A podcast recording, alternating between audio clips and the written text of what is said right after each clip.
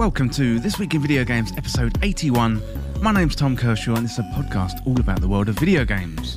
Well, this week I've been playing Skyward Sword HD, the remaster with improved controls on Nintendo Switch. I've also been checking out Chicory, one of the most delightful indie titles of 2021 so far. I've also been losing myself in the closed beta of New World, a new MMO from Amazon Game Studios. I'm going to be rounding up EA Play, plus also looking at the Steam Deck versus Nintendo Switch OLED model. So it is a jam packed show as always, so let's get to it.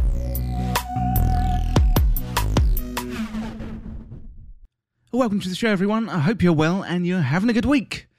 Now, I'm good this week, and it's been a busy couple of weeks for gaming news and announcements. So, this past week, we had Valve announce their new handheld Steam Deck, which went up for pre order, and I was lucky to get my hands on a 256 gigabyte model, and I'm looking forward to that one once it's released. Well, later on in the show, I'm going to check out what the analysts are saying now that Nintendo are releasing their OLED machine, and also how it compares to the Valve Steam Deck.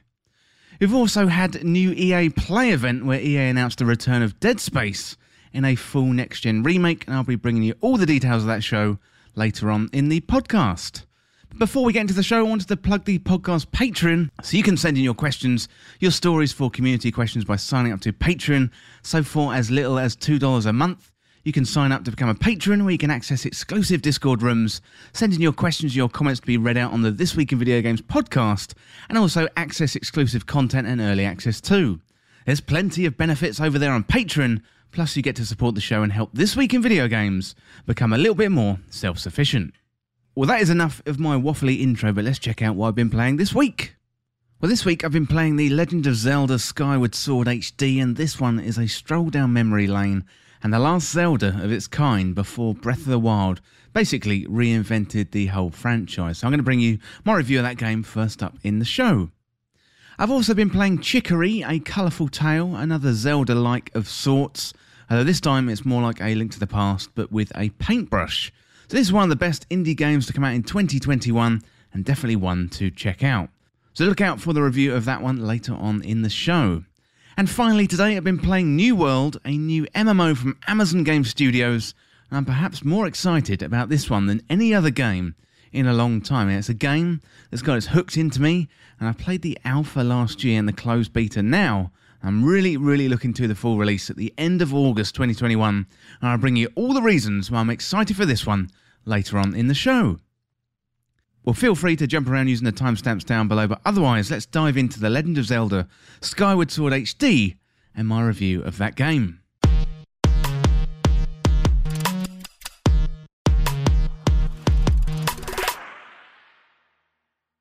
Well, Skyward Sword HD has arrived on Nintendo Switch approximately 10 years after it debuted on the Wii, and it's arrived with significant improvements to the motion controls Plus, it's a great opportunity for those to catch up on the canonical start of the Legend of Zelda series.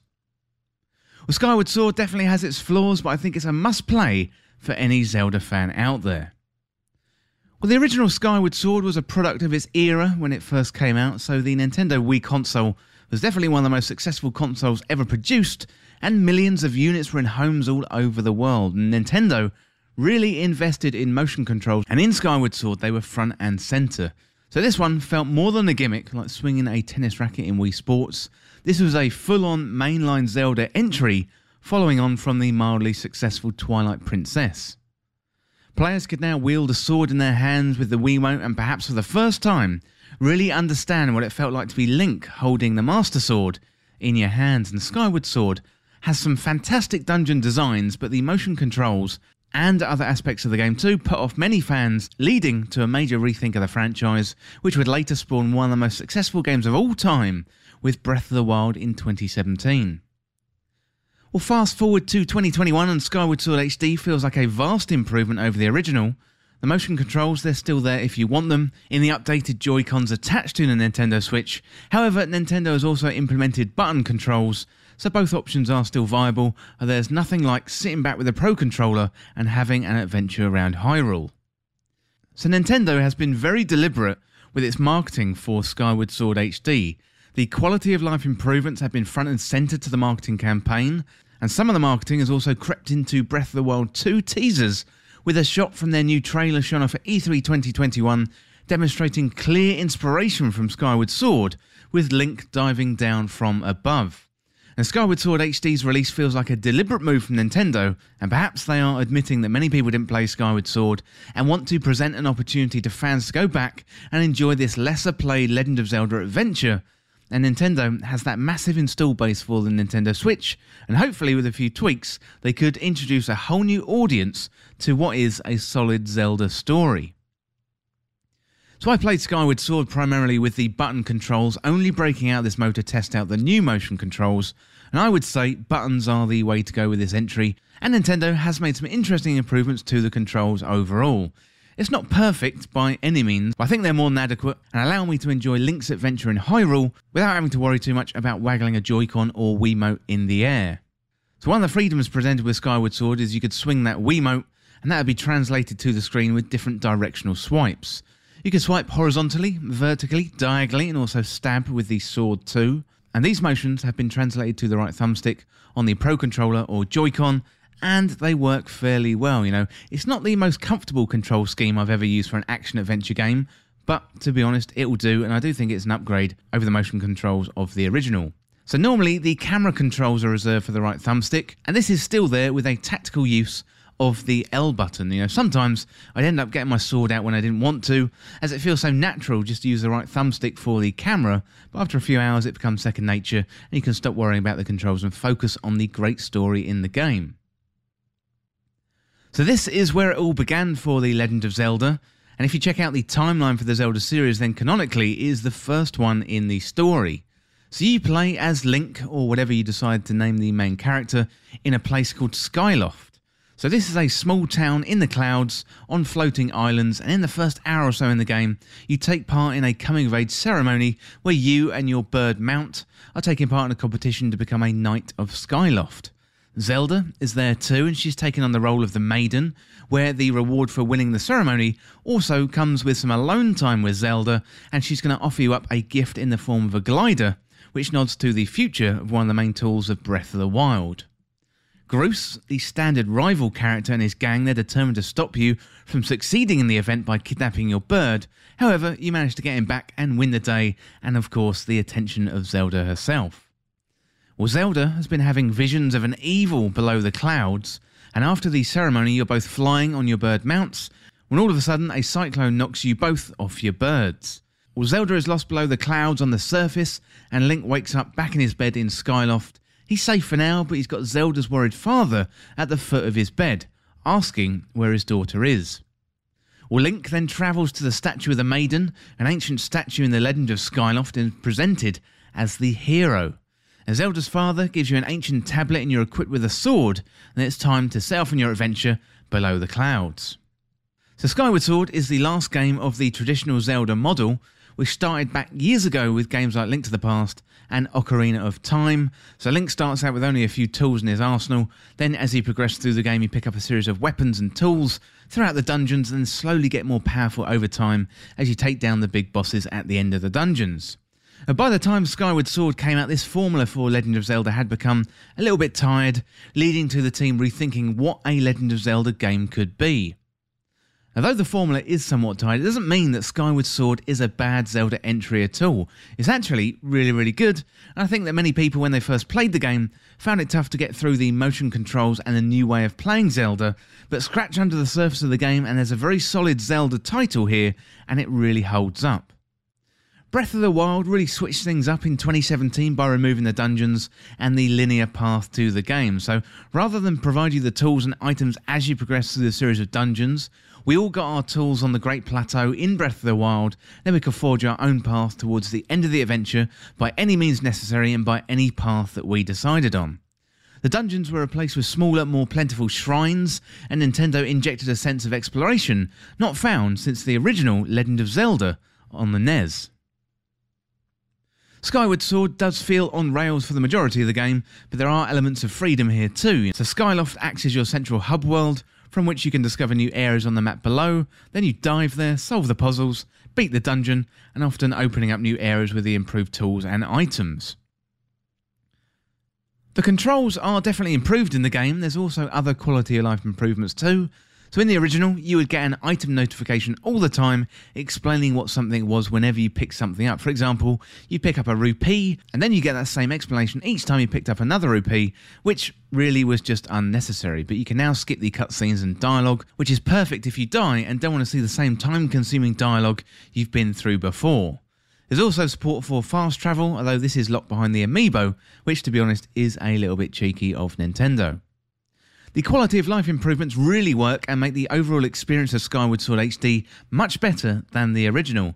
I really prefer sitting back with a controller in my hands and having an adventure, and the world of video games definitely has moved on from deliberate motion controls of the Wii Motion Plus era, and the motion controls are much more subtle these days in games, if there are any there at all. There are deeper issues though with Skyward Sword that the quality of life improvements can't fix, for example, the map is very big, but it feels overall quite empty. It's unfair to compare this to Breath of the Wild, but in that game, it felt like a little adventure was around every corner. Skyward Sword, in comparison, feels quite lonely and does give some clues as to why the team decided to switch up the whole nature of the Zelda series. The quest structure in Skyward Sword is also a little of its era, which amounts to gathering a bunch of items or doing a series of mundane tasks just to get to the next dungeon or the next area. You know, Skyward Sword definitely could do with a little bit of pruning of these unnecessary fetch quests because when Skyward Sword is good, it's great. So rather than be a 50 hour game, I think it would have performed much better at something like 25 to 30 hours with cutting some of that filler content. But minor bloat issues aside, Skyward Sword is a good Zelda entry and better than many of the reports since its original release. You know, the pattern of critical analysis of Skyward Sword is rather interesting. You know, when it first came out, it scored really well, but then I think the reception on the title cooled not too long after the release. I don't think many people went back to play it purely because of the controls, and since Breath of the Wild came out and that became one of the best games ever released, there's almost less reason to go back to the original Skyward Sword. So Skyward Sword HD is a worthwhile investment on Nintendo Switch for Zelda fans. It's not a dramatic remake like Link's Awakening, but it's a good time capsule of a video game displaying the nature of Nintendo gaming at the period of release. Skyward Sword thematically also sets up the franchise, acting as a prequel to many of the games that came before it. Plus, there's potential links to Breath of the Wild 2, and I think Nintendo really knows what they're doing when it comes to telling a good story and this release at this time with Link dramatically skydiving in Breath of the Wild 2 trailer probably isn't a coincidence, so I would recommend picking it up on Nintendo Switch and checking it out. There's nothing more relaxing and delightful than an adventure in Hyrule, and Skyward Sword does a great job. So, Skyward Sword HD is available on Nintendo Switch and was originally released on the 16th of July 2021. Well, that is it for my review of The Legend of Zelda Skyward Sword HD on Nintendo Switch. But if you're enjoying This Week in Video Games content, then check out patreon.com forward slash This Week in Video Games for benefits like joining in the community discussions on podcasts, early access, and exclusive content too. You got content voting and also YouTube and podcast shoutouts. There's also a merch store which include t-shirts, hoodies, and all kinds of This Week in Video Games stuff. But watching the videos and interacting down there in the comments is more than enough. But if you want to get involved in This Week in Video Games further, you can through Patreon and Spring Check out the links down below for more information. Well, I really, really enjoyed Skyward Sword HD and I'd recommend going and pick it up. It's really, really good fun. But next up, EA was back this week with some announcements. So let's have a look at the roundup from EA Play from July 2021.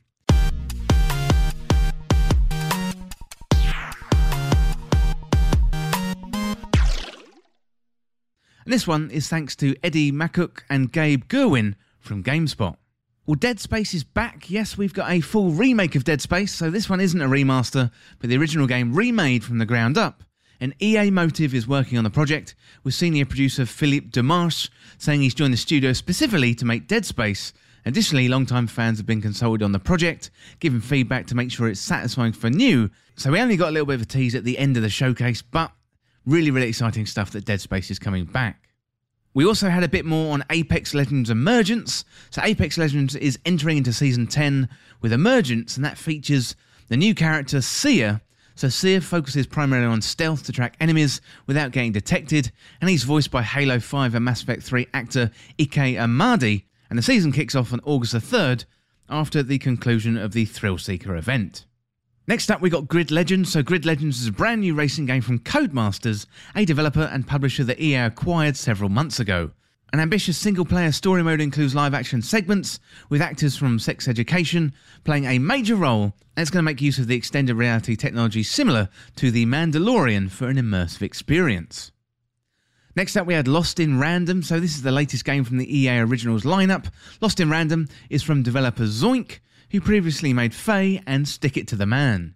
The Burton like adventure features a unique take on combat with a companion named Dicey, and it pays homage to the stop motion animation in its world and character designs. Lost in Random releases on September the 10th for all consoles and also PC too. Next, we had more from Knockout City at Season 2. So, Knockout City is getting new content focused on the magical of filmmaking in Hollywood, and in this case, it's Hollowwood, at least for the game's new map, and there's a soda powered ball that can obscure players' vision with its fizzy payload so you can go in for that knockout. Then we had a big feature on Battlefield 2042, and Battlefield 2042 got plenty of news at EA Play Live, including details on the new Battlefield Portal mode that will let the community create their own game types, but not Battle Royale. And you, and you can use equipment and soldiers from across several different game modes in the series. So Battlefield 42 is really shaping up to be an excellent entry in the Battlefield series, and that one comes out in October 2021. So, really, really looking forward to that. Well, that is it for the roundup of EA Play Live. Loads of really good stuff there coming from EA. But next up, let's have a look at my review of Chicory, a colourful tale.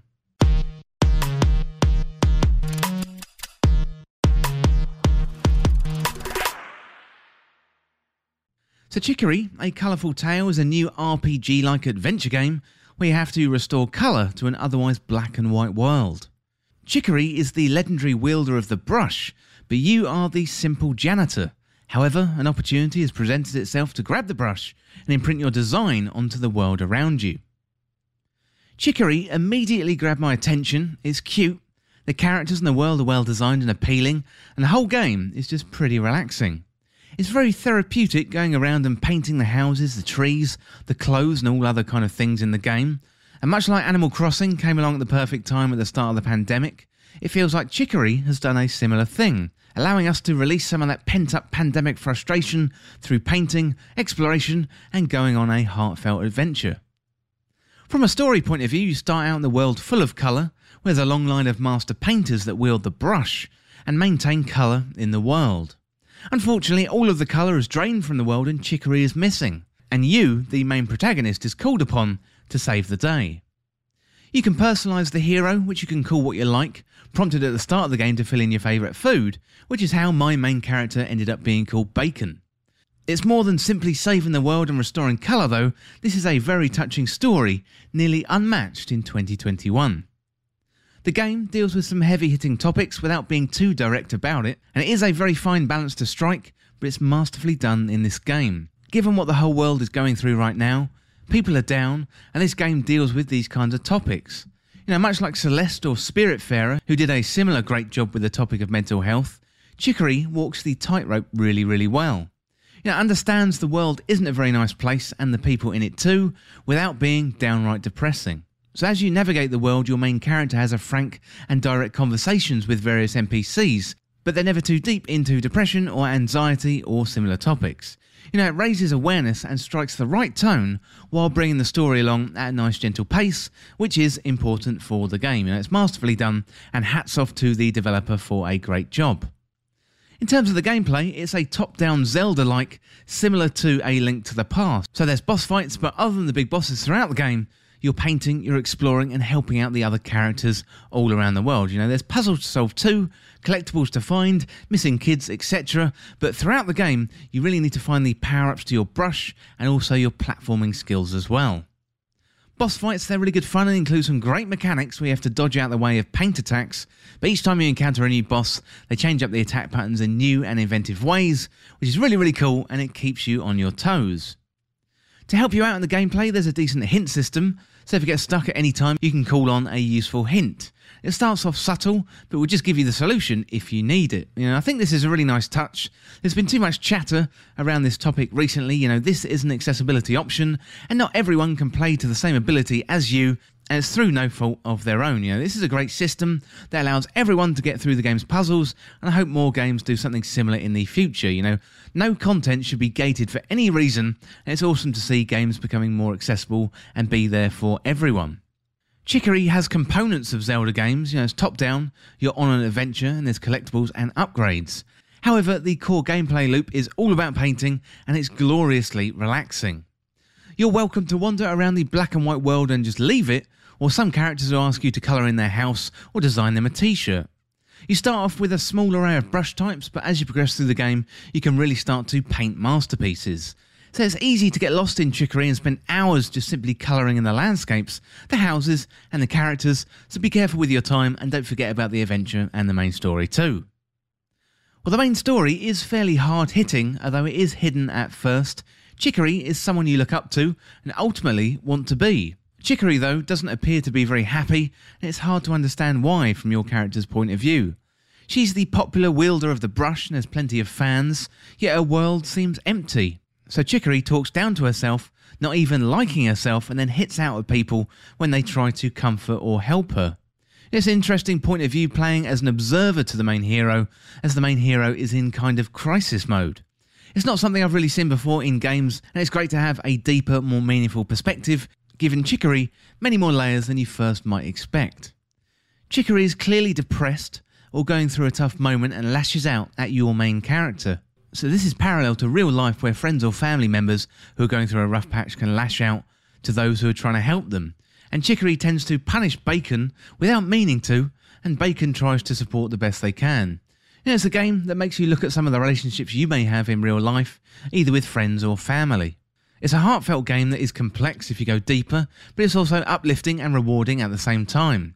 This is much more than any Metroidvania Zelda like I've played before, and the game has true grit and heart and it hits you with real talk, and I really enjoyed my time with it. You know, it could be in the conversation at the end of the year for one of the best games of 2021, it is that unique. So I would definitely recommend this game 100%. It's available on PS5 and PC, and it's very reasonably priced at the moment, around £15 on Steam, and I would say it's a memorable gaming experience.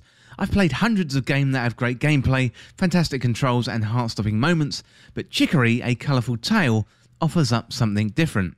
So if you don't like all the deep stuff, then the painting is very therapeutic, and you just can't help love the characters in this game.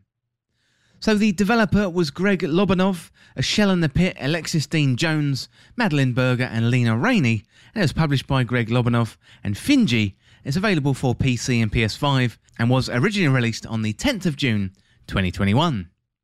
Well, that is it for my review of Chicory A Colourful Tale. But next up, let's have a look at the all platform charts.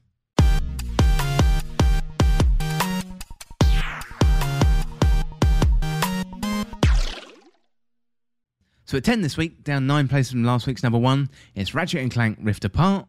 At 9 this week, down 5 places from last week's number 4, it's Mario Golf Super Rush. At 8 this week, up 1 place from last week's number 9, it's Grand Theft Auto 5. And at 7 this week, up 4 places from last week's number 11, it's Super Mario 3D World plus Bowser's Fury. And number 6 this week, up 1 place from last week's number 7, it's Minecraft. And number 5 this week, up 1 place from last week's number 6, is Animal Crossing New Horizons. At 4 this week, it's Mario Kart 8 Deluxe, at 1 place from last week's number 5. And at 3 this week, it's FIFA 21, down 1 place from last week's number 2.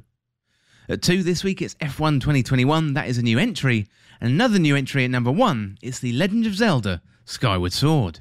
Well, really good to see Skyward Sword there at the top of the chart. So hopefully many new people are going to experience that Legend of Zelda story. So I think Skyward Sword was held back by its motion controls, as I mentioned in the review earlier on in the podcast. But yeah, if you get a chance to go out and play Skyward Sword, I would definitely recommend it. Well, that is it for the all platform charts, but next up, let's have a look at my impressions of New World and the closed beta.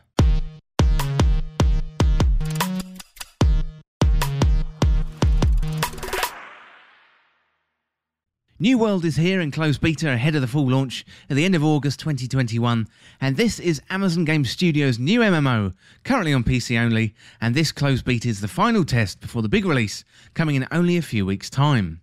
New World is a game that's managed to get its hooks into me through a combination of combat, crafting, factions, economies, as well as the PvE and PvP battles. When you first start out in New World, you can create a character and then you pick a region and a server to play on. So the character creation tools, they're okay, nothing to write home about, but then you're dropped on the beach in a strange new world called Aeternum. So, after being caught in a storm on a ship, this is a mystical place with animals, thousands of other players, and about 14 different regions to explore. So, New World is big and it's going to take plenty of time to explore and get your bearings. So, you're going to get dropped onto one of the four starting regions and run through the tutorial for combat, gathering, crafting, then you'll find yourself in your settlement, essentially the main town of one of your starting regions. So here you're going to be introduced to various vendors, and as you level up, you're going to be able to take on quests, and eventually faction quests when you reach about level 9 or 10. So the gameplay loop in New World consists of a mixture of leveling up, gathering materials, crafting, and fighting, and then you decide to take on PvE enemies or PvP with players. As with other MMOs, leveling up is key, and earning XP through questing is your basic gameplay loop. So this is going to send you out on the world on foot, gathering materials like wood, food, leather, or even mining for iron ore. So the more quests you do, then the faster you're going to level up, and as you level up, other parts of the game will open up to you. So crafting is a big part of New World where once you gather materials, you can craft up at various vendor stations dotted about your settlement. So there's woodwork, smelting, weaving, lots of different skills to level up, and you can earn XP through crafting. So you could, in theory, avoid all other parts of the game and simply become a master craftsperson. The economy in New World is a great addition too, so once you crafted your materials, you can get into the economy by trading or selling your crafted items. If you decide to focus on a particular crafting ability at the start, and you find a niche, then perhaps there's a gap on your server, and you could strike it rich by selling your crafted items in the economy. Not only that, but the economy is different in other settlements. So, for example, arrows may be going really cheap in your settlement, but head out to another settlement that's about to go to war, now, you could strike it rich by selling a bunch of arrows that are high in demand due to that impending battle. The economies, they look deep, complex, and variable. You could, in theory, spend hours crafting items and catering to the markets. So, combat is where things get interesting in New World. At first, you're going to be fighting PvE opponents, but eventually, you're going to be leveling up enough to take on other players in PvP. There's plenty of weapons in New World to get acquainted with, such as swords, staffs, bows and arrows, spears, hatchets, axes as well. You name it, you know, New World pretty much has it. As you use your weapons, you're going to earn specific experience points for weapon mastery. You unlock new skills and buffs for your characters through these points. For example, when you start out with a hatchet, you can only swipe and smash up close, a few points and you better throw that hatchet and burst into something called Berserker mode, which is essentially like hulking up, Plus, you get a mobility boost for your character so you can run faster. Each weapon has a complex tree of skills, so you'll be able to specialise in a range of weapons. And as you're battling, you can change your weapons on the fly, so you can hold two weapons at the same time and switch between them nice and fast, but you can also hold other weapons in your immediate inventory, as well as storage in your settlement if you need to. So once you've leveled up a certain amount, then you'll be introduced to factions in the game. So we've got the Marauders, the Syndicate, and the Covenant.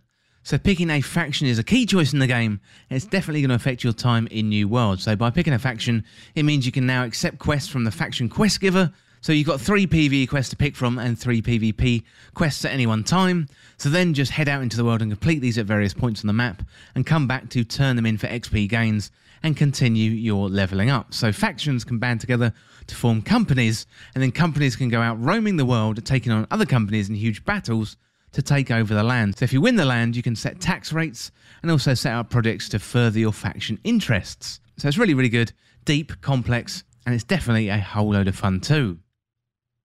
So PvP is a big component in New World. It's likely to be many players' focus. However, you can level up through crafting and also town projects found in your settlement too. So this means you can pretty much explore New World and complete town projects to level up, meaning you could specialize in these areas if you wanted to. So it is worth noting that combat in New World is active rather than other MMOs like Final Fantasy XIV or WoW, so combat controls more like Dark Souls or Legend of Zelda, where you select the weapon to use and strike, dodge and block with a combination of keys. So the combat isn't anything revolutionary, but so far it feels really good. But I am yet to take part in a major PvP battle or a dungeon, but I'm definitely looking forward to that. There's a huge social element to the game, and this is a game where you're going to likely want to band together with a few friends form a company and go roaming Aeternum to take over territory. So I've been playing solo so far, but when the full release comes out, I'll be joining a company on an EU server, as the social pools of the game look too great to overlook. So far, I've been getting my head around the combat, the crafting, the locations, but the endgame looks like you're going to need to band together. So one of the endgame elements is called expeditions, and these are the New World dungeons. So you can get into these around levels 20 to 25, and this requires players to band together to take on some of the toughest enemies in the game, although there's plenty of room for growth here to max level as that goes up to 60. So some of the other endgame content includes Outpost Rush, so that starts at level 60. You've also got Invasions 2, and at level 50 you need you need that to defend the settlements. So as with many games like New World, the game really begins when you get to the level cap. So I've barely scratched the surface with New World, but through the closed beta, I've had a taste of all the different game modes and the gameplay loops.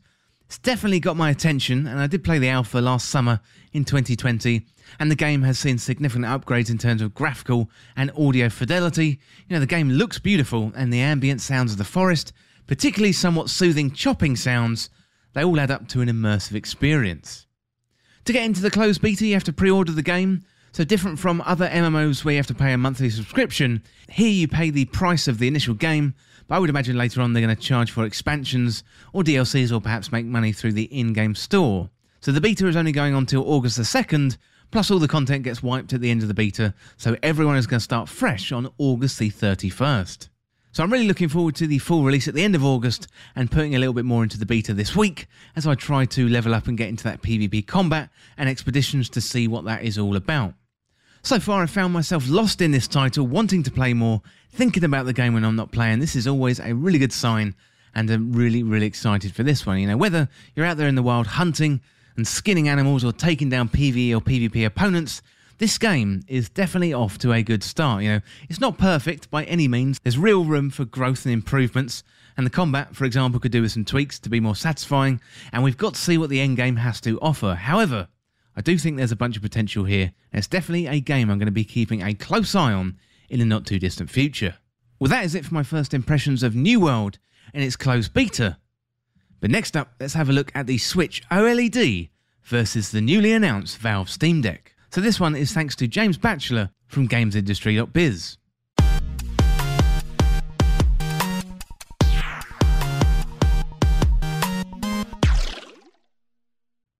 So, hardware announcements are few and far between, and yet we've seen two major stories emerge over the course of the last two weeks. So, first of all, Nintendo dispelled the myth of the Switch Pro by unveiling the Switch OLED model, almost the same as the standard version, but with a larger, higher quality screen primarily focused to those who play in handheld mode. Then, on the day that pre orders for the OLED model went live, Valve dropped the bombshell that the rumoured Switch like handheld gaming PC did, in fact, exist. So the firm announced three versions of the Steam Deck, which begins shipping in December, although you may have quite a wait if you're only registering for your pre order today. So, having already shared our own thoughts, we reached out to various analysts to get their thoughts on the machine and the strategies behind them, and those that were able to comment agreed on one thing despite the similar form factor, the two devices are not in direct competition. So, Steam Deck appeals to a sizable audience when you include lapsed Steam users that might be reinvigorated by this new product. This one comes from Piers Harding Rolls out of Ampere Analysis. The Steam Deck is for hardcore Steam users who want access to their library on the go, and possibly for the PC game first timer who wants to be on Steam but with the convenience that only the console provides, Kantan Games CEO and the founder of Dr. Serkan Toto explains. The OLED model is for Switch users that have been mostly using the standard model in handheld mode and now want to upgrade or new buyers opting for the higher model from the get go. So, in terms of their commercial prospects, Toto believes that there can be no doubt that the Switch OLED will shift more units, given it's the more mainstream of the two products. But he adds, that is not to say that the Steam Deck will flop. It won't, but the audience size both companies look at are vastly different. Ampere Analysis head of games research Piers Harding Rolls agrees, adding that he doesn't expect the Steam Deck to appeal to many non Steam gamers. I see this less as a device to reach an entirely new audience and rather a device that enables a new way to play for existing or lapsed Steam gamers. Judging by the leaked pre order numbers, stock availability this year will be small, far smaller than the Switch OLED, for example, and I think this can be partially explained by the general supply chain issues that are occurring in all of the tech markets. In that context, the pre order process Valve has implemented to try and stop scalpers buying up devices and reselling is great for consumers. So let's turn first to the Switch OLED model. So while not the souped up 4K version that many were hoping for, it is nonetheless a potential boost for the Switch in this year's all important holiday season, especially at a time when both Xbox and PlayStation are still suffering from the global component shortages when rolling out the new consoles, as will Nintendo to an extent. The Switch OLED model makes sense for Nintendo, and my interpretation is that it's one of several iterations that we're going to see over the life cycle of the device, says Toto. Know, I'm aware that I sound like a broken record by now, but I think Nintendo will still indeed release a truly beefed up Switch ahead of an entirely new next generation device. Steam Deck's biggest selling point is clearly the price, and nailing that is always extremely important in our industry. Since speaking to Toto, Nintendo has, in an extremely rare turn of events, commented on unverified reports about the device's manufacturing costs, adding that it has no plans for launching any other model at this time. Harding Rolls deems the OLED model as a sound move from Nintendo and one in line with its previous product strategies. Improving the flagship version of the Switch will add further momentum to the platform and freshen it up for the next few years of the cycle. The small price differential compared to the current flagship means that many later adopters that were eyeing a Switch will now opt for the OLED version. I think these mainstream adopters will be tipped into action by the bigger screen, its improved legibility, and the better audio in context of impersonal social play. It will also prompt some existing Switch users to upgrade, particularly those that have used the Switch a lot in handheld mode and still have the original Switch before the battery improvements. He predicts that the OLED model will sell around 5 million units by the end of 2021, after which it will slowly replace the current flagship model over the course of 2022. An Ampere analysis expects this to contribute to an increase in sales for the Switch family of devices, which is expected to sell more than 155 million units by the end of 2025.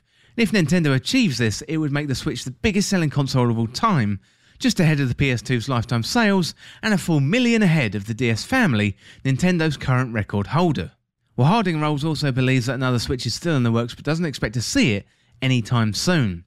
I don't think the Switch OLED is a stopgap release before a more powerful version of the Switch is brought to market. I'm not expecting a Switch Pro in 2022. I think it's probably too late in the cycle to introduce that sort of device. I think Nintendo will wait to introduce more power in its next generation console, which I currently expect to launch at the end of 2024. The Steam Deck, meanwhile, is perhaps the more interesting proposition. Even if limited to only the Steam marketplace, it would offer a library of titles unparalleled by any console, but the ability to access other stores and streaming services makes it one of the most open gaming devices to date. But Harding Rolls reminds us it's not the first handheld gaming PC to release on the market, but likely the one with the best chances at commercial success. Valve has managed to deliver a product at an attractive price point for the specs and is sacrificing hardware profitability to kickstart what it hopes to be a new category of gaming PC devices, he explains. I expect this to appeal to most existing Steam users that are interested in having a companion device for playing games under different use cases away from their main gaming PC. However, this represents a sizable audience when it includes lapsed Steam users that might be reinvigorated by this new product. While only a subset of Steam games will be available on Steam Deck, those that are supported by Proton, which acts as a compatibility layer between Steam OS and Windows games, potential buyers will be happy to see it, it acts like a normal PC and how open the platform is. I don't see the Switch OLED as a stopgap release before the more powerful version, so Valve will no doubt hope that enabling portability will lead to people spending more time and therefore money on Steam, helping to offset the hardware cost for the company. But Harding Rolls emphasises the Steam Deck is an experiment and one that makes it difficult to predict the long term demand and is therefore commercially quite risky. Well, really, really interesting stuff there from GamesIndustry.biz and a comparison between the Steam Deck and the OLED version of the Nintendo Switch. And massive thank you to GamesIndustry.biz for that article. Well, that is it for a look at the Steam Deck and the Nintendo Switch OLED model. But next up, let's have a look at what we've got coming out in the next few weeks.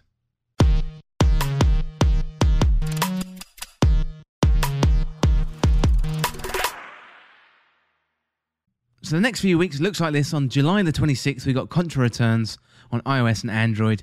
Then on the 27th of July, we've got a few games. So we've got Microsoft Flight Simulator on Xbox Series S and X. And we've got Neo, The World Ends With You. That's on PS4 and Switch. We've got Samurai Warriors 5. That's on the Xbox Series consoles, PlayStation 4, Xbox One, Switch, and PC. We've got the Great Ace Attorney Chronicles. That's on PS4, Switch, and PC and then Tribes of Midgard on PS5, PS4, and PC. Then on the 28th, we got Chernobylite, that's on PC, and we've got NieR Reincarnation, that's on iOS and Android. Finally, on the 28th, we got The Forgotten City, that's on PS5, Xbox Series S and X, PS4, Xbox One, and PC. On the 29th, we got The Eldest Souls, that's on PS5, Xbox Series consoles, PS4, Xbox One, Switch, and PC. We've got the Final Fantasy Pixel Remaster series, PC, iOS, and Android. And we got The Ascent, that one's coming out on the Xbox Series consoles, Xbox One, and PC. We got Alone with You, that's coming out on Nintendo Switch. That one is coming out on July the 30th. And then moving into August, on August the 3rd, we've got Lemnis Gate, that's on PS5, Xbox Series consoles, PS4, Xbox One, and PC as well. Also on August the 3rd, we've got The Ramp, that's coming out on PC. Then on the 4th of August, we've got Dungeon Defenders Awakened, that's coming to Nintendo Switch. And we got My Time at Portia, that's coming out on iOS and Android. And then finally, we've got The Falconeer, that's coming out on PS5, PS4, and also Nintendo Switch too. Well, that is it for this week's episode. And if you want to get involved in the show, get in contact through patreon.com forward slash this week in video games or check out the latest on the website. Send in your questions, your comments, and your video game stories. I'm always interested in hearing from you. I'd love to read out your questions or your comments on the podcast. Well, as always, thank you so much for watching or listening. And for more This Week in Video Games content like this, like, subscribe on YouTube, and share with a friend. To join our community, check out the Discord link in the description. And you can follow me on Twitter at TWIVG Podcast. If you enjoyed this podcast or found it useful, liking and sharing it would really help me out. Otherwise, check out the other podcasts in the feed. Thanks again. I'll see you soon.